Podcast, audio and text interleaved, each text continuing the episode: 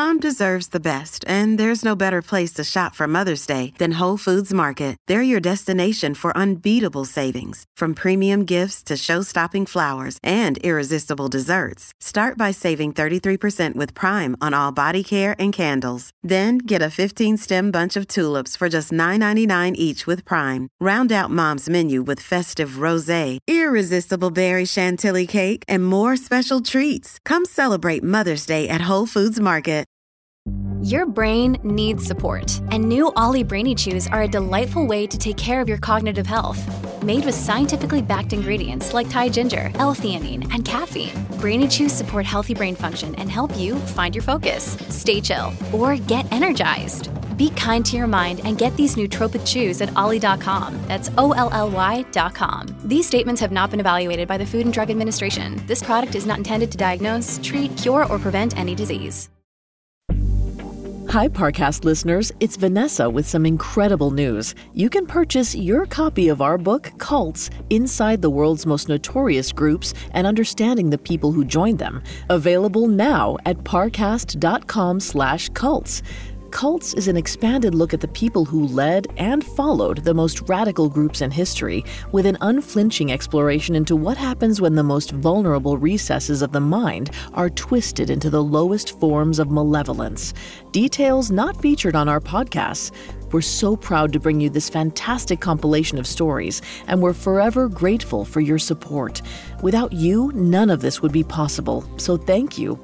Visit parcast.com slash cults to order your copy of Cults, Inside the World's Most Notorious Groups and Understanding the People Who Joined Them. That's parcast.com slash cults to order today. Listener discretion is advised. This episode features discussions of murder and elder and animal abuse. We advise extreme caution for listeners under 13.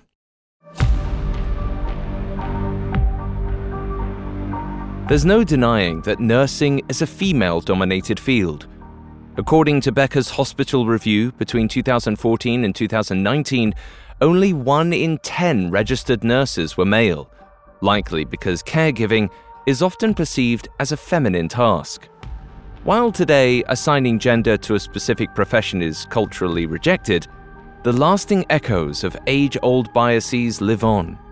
Nurse Colin Norris may have felt that burden. Perhaps he felt emasculated and sought power. Or maybe, as a man largely raised by his grandmother, he internalized resentment for older women.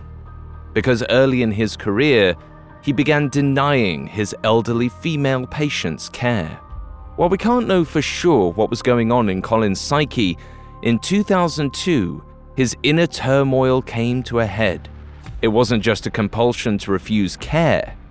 He wanted these older women gone. So he took a syringe and made it his weapon. This is Medical Murders, a Spotify original from Parcast. For decades, thousands of medical students have taken the Hippocratic Oath. It boils down to do no harm, but a closer look reveals a phrase much more interesting I must not play at God. However, some doctors break that oath, choosing to play God with their patients, deciding who lives and who dies. Each week on Medical Murders, we'll investigate those who decided to kill.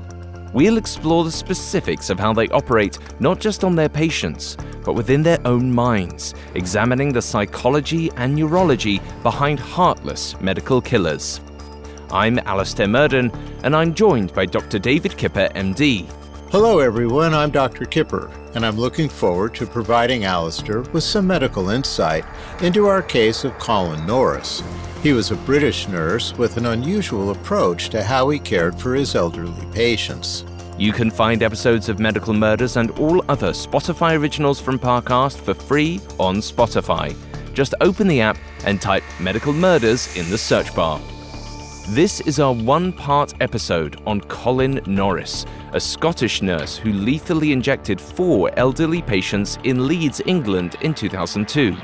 Today, we'll track Colin's career woes and growing aggression, which spiraled into a series of hospital attacks.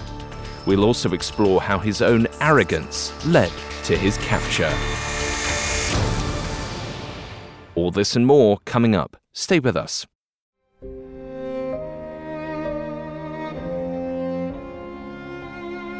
Late in the evening of November 19th, 2002, hospital staff gathered around a nurse's station in Leeds General Infirmary, chatting. A lanky male nurse named Colin Norris shrunk away from the others, pretending not to listen. They were used to that. But Colin's ears perked up when one nurse wondered out loud how a particular patient might fare through the night. Colin chimed in with his own experience as if making a prediction. Whenever I did nights, someone always died. It was always in the morning when things go wrong. About 5:15 a.m. In hindsight, Alastair, this strange attempt at socialization was cause for concern. It's actually pretty common for hospital nurses to discuss their patients' health outcomes, and this is because they engage in a lot of crossover care where they assist one another with each other's patients. What strikes me as strange, though, is Colin's specificity and crassness. Experienced nurses can usually tell when a patient might pass based on a number of variables, but that insight should always be expressed respectably. Colin showed no tact by forecasting a patient's death the way he did. Even worse, Colin's guess wasn't far off. Around 5:15 a.m., an 86-year-old patient suffered a health crisis. She was found choking in her room and soon slipped into a coma. As doctors tended to her, Colin watched from the doorway. His mouth broke into a sly smile as he murmured, Told you so. The other nurses didn't realize it yet, but Colin's grave prediction was far more than coincidence. Long before Colin Norris was predicting hospital deaths, he was a young boy coping with a confusing home environment. He was born in 1976 in Glasgow, Scotland, to a painter and a typist, but when he was just nine, his parents divorced. After, it seems Colin's father became estranged. This likely wounded Colin, who'd now lost his primary example of manhood. But he would soon have a new parental figure his stepfather Raymond, who entered Colin's life when he was about 13. This sort of adjustment composed difficulties for many children, and Colin may have found it especially hard to adjust. Because rather than embrace his blended family, Colin clung to just one beloved relative his maternal grandmother, Elizabeth Ogilvie. Not long after his stepfather and mum moved in together in 1989, 13 year old Colin is thought to have moved in with Elizabeth, who was in her 50s or 60s. They seemed to develop quite a bond, and she may have even inspired Colin to pursue an early role in healthcare. A Boy Scout, he volunteered to help people with learning disabilities. This may have given Colin a sense of purpose, since, as he hit his teen years, Colin struggled academically. It's also possible Colin was grappling with his sexual identity. He later came out as gay. Ultimately, Colin finished his secondary schooling at age 16, like most teenagers in Scotland, and left for university in 1992 to study travel. But his time there proved brief. A year later, 17 year old Colin abandoned his studies. But he did stay true to his chosen field. For the next five years, Colin worked at various travel agencies. We don't know exactly what he did, but it seems he had the time and freedom to explore emerging parts of himself. Sometime in the mid 90s, Colin finally came out to his loved ones as gay. And it's possible that voicing his truth inspired what came next. In the late 1990s, Colin was called to change careers. He told friends that he wanted to deal with people and get to make a difference in their lives. So, in September 1998, 22 year old Colin headed to Dundee University's School of Nursing and Midwifery in Scotland for his higher nursing diploma. It was a brand new venture, but it seems Colin hadn't predicted how tough it would be. Like in secondary school, Colin didn't excel academically. and his next move did little to help that. While inundated with coursework, Colin took on two part time jobs, and his packed schedule seemed to stir up dormant resentments at himself, at life, at those who tried to tell him how to live it. Colin developed a poor attitude toward his studies. He complained to a colleague that he didn't like working with elderly patients. They reminded him of his grandmother, and he felt uncomfortable bathing them. There's no doubt that most people wouldn't want to bathe their grandmother, but frankly, Colin picked the wrong line of work if this was his boogeyman. Generally speaking, a large percentage of hospital patients are elderly, and naturally, most rely on dutiful nursing. For him to write off an entire group of patients like this was extreme and also troubling. It's a disturbing notion that health practitioners may discriminate against certain types of patients, especially those that are highly vulnerable, but it is a reality that I've witnessed firsthand. For example, there have been times that I felt doctors taking care of older patients were complacent or less proactive than necessary simply due to ageism. I've also seen bias treatments doled out to patients who suffer from things like substance abuse, mental health issues, and other stigmatized diseases. For someone going into professional caretaking, let's just say Colin's attitude and approach were definite red flags. And his behavior only worsened. Colin began calling in sick frequently, then stopped showing up for training altogether. His personal tutor, Isabella McLafferty, warned Colin to shape up. But Colin had a strong will, and if he didn't want to be somewhere, he wouldn't. Still, there were some classes he seemed to enjoy. In 2001, one lecture in particular sent his mind spinning. During that particular session, McLafferty detailed the murder and abuse accusations against a nurse who, like Colin, was from Glasgow, Scotland.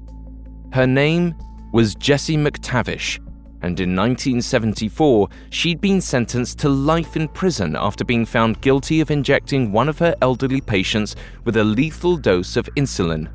Fortunately for her, a successful appeal meant she would only serve five months of her punishment. McLafferty warned her medical students against elderly patient abuse and the risks of tampering with medications. But Colin took Jessie's story to heart. He may have even found a role model in her, placing her method in his back pocket. Perhaps it would soon prove useful. Coming up, Colin takes the wrong lessons from school into the workforce. Hi, listeners, it's Vanessa. I'm so excited to tell you that our first book is on sale now. This is such a big moment for the whole Parcast family, and we can't wait for you to read it. It's called Cults Inside the World's Most Notorious Groups and Understanding the People Who Join Them. And you can purchase it today by visiting parcast.com slash cults. This is a passion project years in the making and only made possible by you. With your support, we've been able to get back to our storytelling roots. This time with a wealth of research and insights under our belt and intimate details not covered on our podcast before. Shame, exploitation, power. Cults unfolds the many motives behind groups like NXIVM, Heaven's Gate, the People's Temple, and more, revealing eye opening details which will surprise even the most devoted true crime fan. Visit parcast.com slash cults to order your copy of Cults Inside the World's Most Notorious Groups and Understanding the People Who Join Them. That's parcast.com slash cults. And on behalf of everyone here at Parcast, thank you for joining us on this journey. We hope you enjoy. Now, back to the story. In October 2001, 25 year old Colin Norris secured his first staff nursing job at Leeds General Infirmary. He promptly relocated from Dundee, Scotland, where he just graduated nursing school, to Leeds, moving into a flat with roommates. This was a new chapter of his life, his official start as a practicing nurse. But for Colin, the job couldn't have been worse. he was assigned to the orthopedic ward and to working with the elderly. Even though he'd supposedly chosen to live with his grandmother as a teen, Colin had since professed a strong dislike for patients who reminded him of her. And at his new job, he didn't hesitate to express that repulsion. He told some aging patients that he hoped they suffered and would, quote, rot in hell. And he all out refused care for certain patients who needed baths, bedpan changes, and new bedding. One might assume that Colin's behavior could be deemed criminal. It's critical that elderly patients are regularly washed and get fresh bedding. Bacteria from poor hygiene and dirty sheets can lead to infection, and this is particularly dangerous for a population who's at high risk for developing bed sores, which are skin lesions resulting from prolonged pressure, friction, and poor circulation. If left untreated, any infection could become systemic and ultimately deadly. A nurse neglecting these basic aspects of care also puts their hospital in a precarious legal position, and Colin's refusal to manage his patients' basic hygiene should have gotten him fired. Licensed nurses must deliver in this regard, and if they can't, they're not cut out for the job. Despite his lack of professionalism, there is no evidence that Colin was ever reprimanded. And as the hospital seemingly turned a blind eye to their suffering patients, Colin picked up a second nursing job, working across town at St. James's Hospital. Nurses often start their careers making more modest salaries, so they sometimes take per diem nursing jobs at other hospitals to supplement their income. As the name suggests, per diem nurses are paid by the day, and they're welcomed additions to hospitals who may be experiencing staff shortages or need more shift coverage. It's definitely an effective way for nurses at any career point to make more money, and it could even afford them additional experience depending on where they get stationed. The primary motivation here for nurses, in my experience, is financial. Colin, understandably, may have wanted some extra income. Finances do seem like a likely motivator, since St. James's Hospital also assigned Colin to elderly patients. But rather than look for a way out, Colin snapped. On May 2nd, 2002, 90 year old Vera Wilby was admitted to the Leeds General Infirmary. She needed hip surgery after a recent fall. Post op, 26 year old Colin Norris was assigned to her recovery team. At some point during Colin's May 17th shift at Leeds General Infirmary, Wilby sharply demanded something to ease her pain. Though annoyed, Colin administered morphine. Wilby became drowsy and seemed comfortable. That was until Colin administered more medication, and it was no longer morphine in his syringe.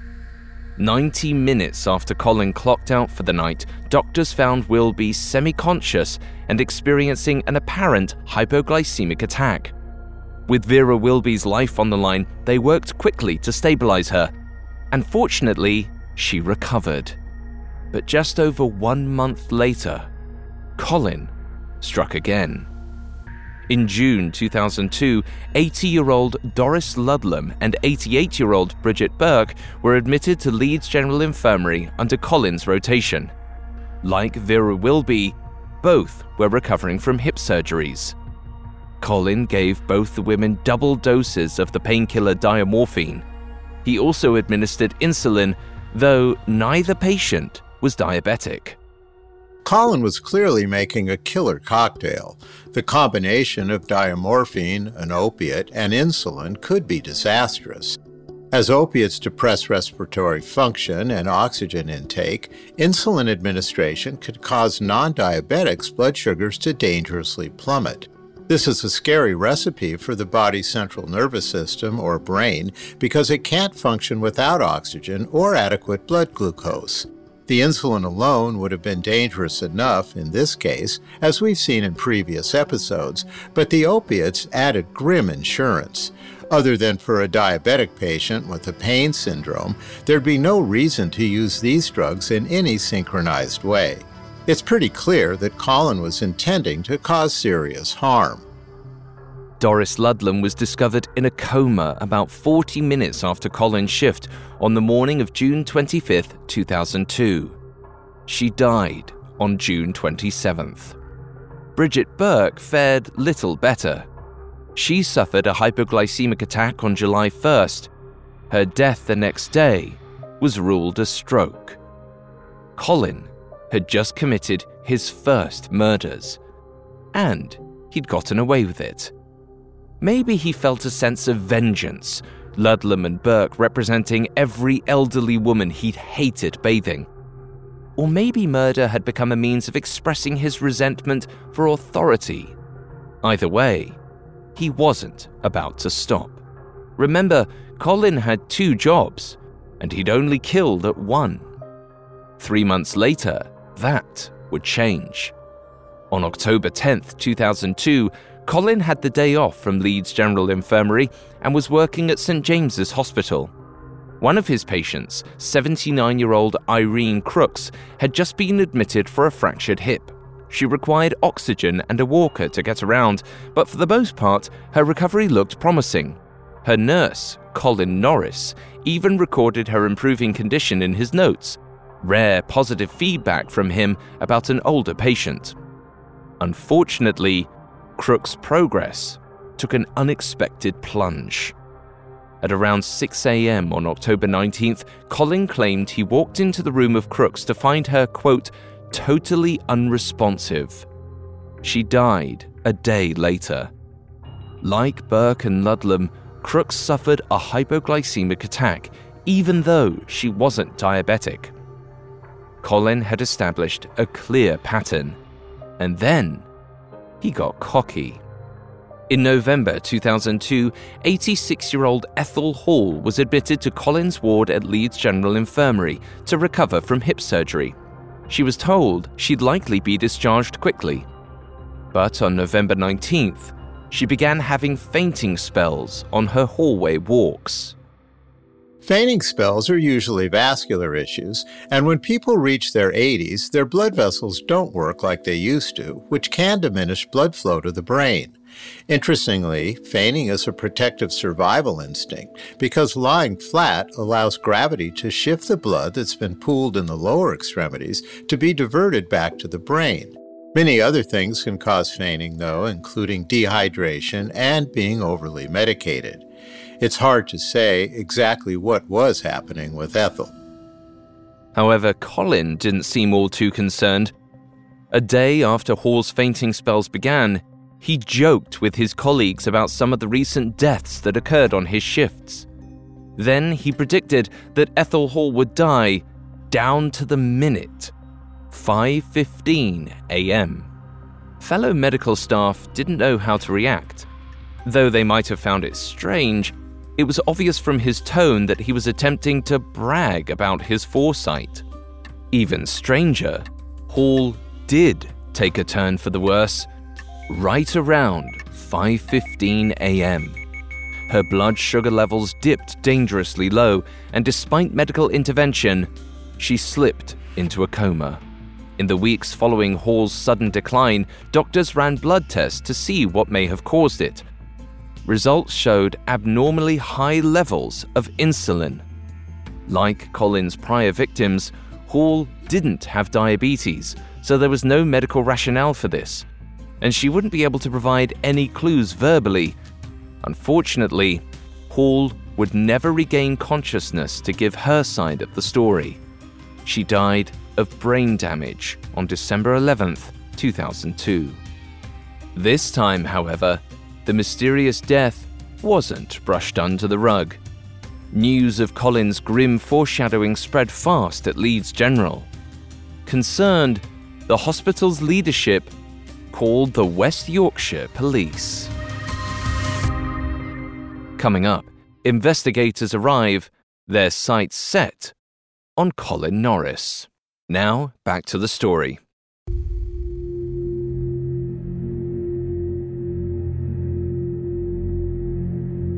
In December 2002, 26 year old nurse Colin Norris was in hot water, but he didn't know it yet. While he continued to balance shifts at two hospitals, one of his workplaces, Leeds General Infirmary, had contacted the police. Just days earlier, Colin correctly predicted the exact date and time patient Ethel Hall would die. And this was just the latest mysterious death. Patients Doris Ludlam and Bridget Burke had also apparently died from hypoglycemic comas, despite none of them being diabetic. West Yorkshire Police Detective Chief Superintendent Chris Gregg quickly hired a team of medical experts to investigate. Blood tests later revealed that the three dead women's bodies contained high levels of insulin.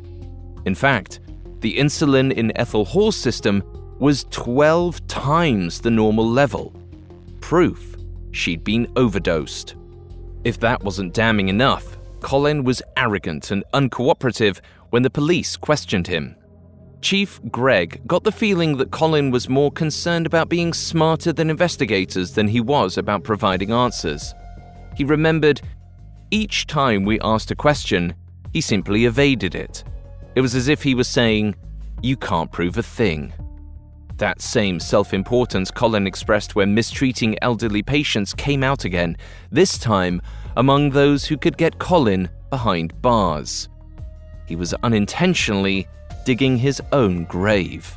And he kept digging. When asked about the murdered patients and their families, Colin displayed no empathy. In fact, he claimed not to remember any of the women he was accused of murdering. Instead, he simply said he'd been, quote, unlucky over the past 12 months. To investigators, bad fortune had little to do with it. Colin hadn't even provided answers surrounding Ethel Hall's death, the death he'd precisely predicted. Authorities arrested 26 year old Colin in December 2002. However, the lack of a confession or witness account meant he was released on bail soon after. Colin wasn't entirely off the hook, though. His nursing license was suspended, and the West Yorkshire police kept digging. Meanwhile, Colin travelled abroad. Maybe he felt he wouldn't have the chance to let loose again for a while. While on a cruise ship in 2003, he met his boyfriend, Mark Wilds. Even though Colin shared nothing about the ongoing investigation, he did show some questionable habits. For one, he was an avid fan of Holby City, a popular British medical drama with a plotline about a medic turned mass murderer. Far more concerning, Colin was violent, hitting Wilds, and even once throwing a bottle at him. It didn't take long for the two to break up. In 2005, Colin had just lost a lover, and with breakthroughs in their investigation, Yorkshire police had good reason to believe he was about to lose a trial too. Over two years, they combed through medical records at both Leeds General and St James's Hospital, they collected an astounding 3,000 pieces of evidence and 7,000 statements from staff. They also examined every death that occurred during Colin's employment at the two institutions. The list totaled 72. Medical records experts determined that 18 deaths required further investigation. From those 18, there were at least five that stood out, including patients Doris Ludlam, Bridget Burke, and Irene Crooks, all hip surgery patients, all elderly women, and all dead from hypoglycemic attacks, which resulted from insulin overdoses despite not being diabetic. Medically, this cause of death is a rarity, so the fact that it happened multiple times among Colin's patients was damning. In 2005, Colin Norris was officially charged with four counts of murder and one of attempted murder. Two years later, in 2007, his trial began at Newcastle Crown Court in England. At the trial, both Colin's colleagues and patients relayed the stories of his cold arrogance, harsh words, and neglect, which painted a clear picture for jurors. In one damning story, an ex boyfriend revealed Colin intentionally killed three of their pet rabbits. Originally, Colin lied about giving the animals vitamins, but eventually, he admitted to overdosing them with insulin shots, just like his patients. The case quickly gained media interest. Headlines included Angel of Death and Serial Killer Nurse, outright accusations that may have angered Colin since, on one occasion, he shoved a journalist against a wall. Throughout the trial, he put his temper on full display, even with a whole courtroom watching. It seems he couldn't express his emotions with anything other than rage, which only gave the prosecution more ammunition to attack Colin's character. Forensic psychiatrist Sir Richard Badcock, who had a history of assessing medical murders, honed in on Colin's arrogance, lack of empathy, and immorality. According to the DSM 5, these signposts seem to suggest that Colin might suffer from a condition known as antisocial personality disorder. By March 3, 2008, the jury had heard enough. After nearly six years, 32 year old Colin Norris was found guilty of murdering four patients and attempting to murder another. In the end, Colin was sentenced to a minimum of 30 years in prison. There was one glimmer of hope. In 2010, Colin's case catalyzed the UK's government into action. They proposed increased oversight for students working within the National Health Service in the UK. These changes would allow supervisors in nursing schools to make notes about a student's personality and fitness in the medical profession. Those notes could then be passed along to future professors and potential employers so they can be aware of patterns or areas of concern. Had this been in place when Colin was applying for jobs at the start of his career, it's possible he wouldn't have been hired, especially not to work with the elderly it seemed justice had been carried out. However, Colin's journey through the court system after his sentencing reveals that not everyone found him guilty. In 2011, insulin experts argued that spontaneous hypoglycemia can occur in older patients. This would support initial conclusions that Colin's victims had died by natural causes. Still, it was a weak argument, after all, Colin had knowingly predicted his last victim's death, and all four victims had a severely high dosage of insulin in their systems. There's nothing natural about that number. Following years of failed appeals, in February 2021, Colin's case was sent to England's Court of Appeal. It's possible his original conviction could be overruled, but it hasn't happened yet.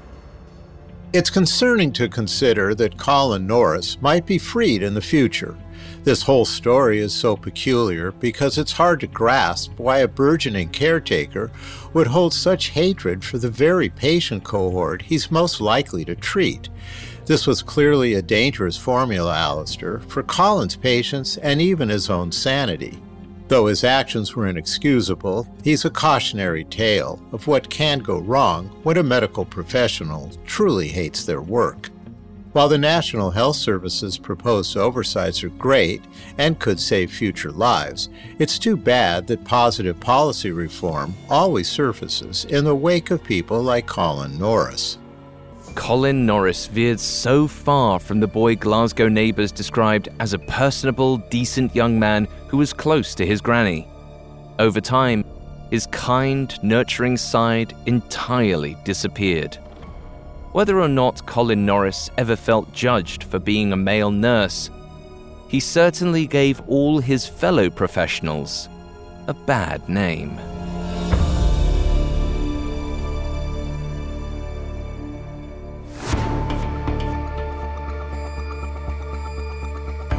Thanks for listening to Medical Murders, and thanks again to Dr. Kipper for joining me today. Thank you, Alastair. For more information on Colin Norris, among the many sources we used, we found reporting by The Telegraph extremely helpful to our research. You can find all episodes of Medical Murders and all other Spotify originals from Parcast for free on Spotify.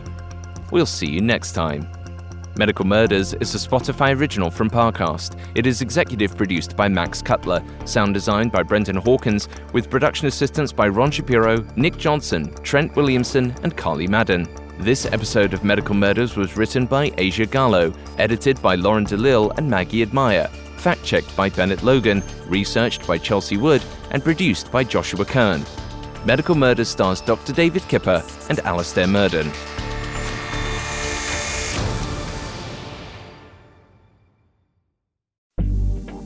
Listeners, remember to visit parcast.com slash cults to order your copy of our first book, Cults Inside the World's Most Notorious Groups and Understanding the People Who Joined Them. It's on sale today, and I can't wait for you to dive in. NXIVM, the Branch Davidians, Heaven's Gate, and more, Cults takes you beyond the headlines for an intimate look at the sordid beginnings and deadly ends of the most radical groups in history. Details never heard on our show before. If you love our cult series or any of our true crime podcasts, this book is for you. Without your loyalty and support, none of this would be possible, so we truly hope you enjoy. Visit parcast.com slash cults to order your copy of Cults, Inside the World's Most Notorious Groups and Understanding the People Who Joined Them. It's on sale and ready to read right now. Order today at parcast.com slash cults.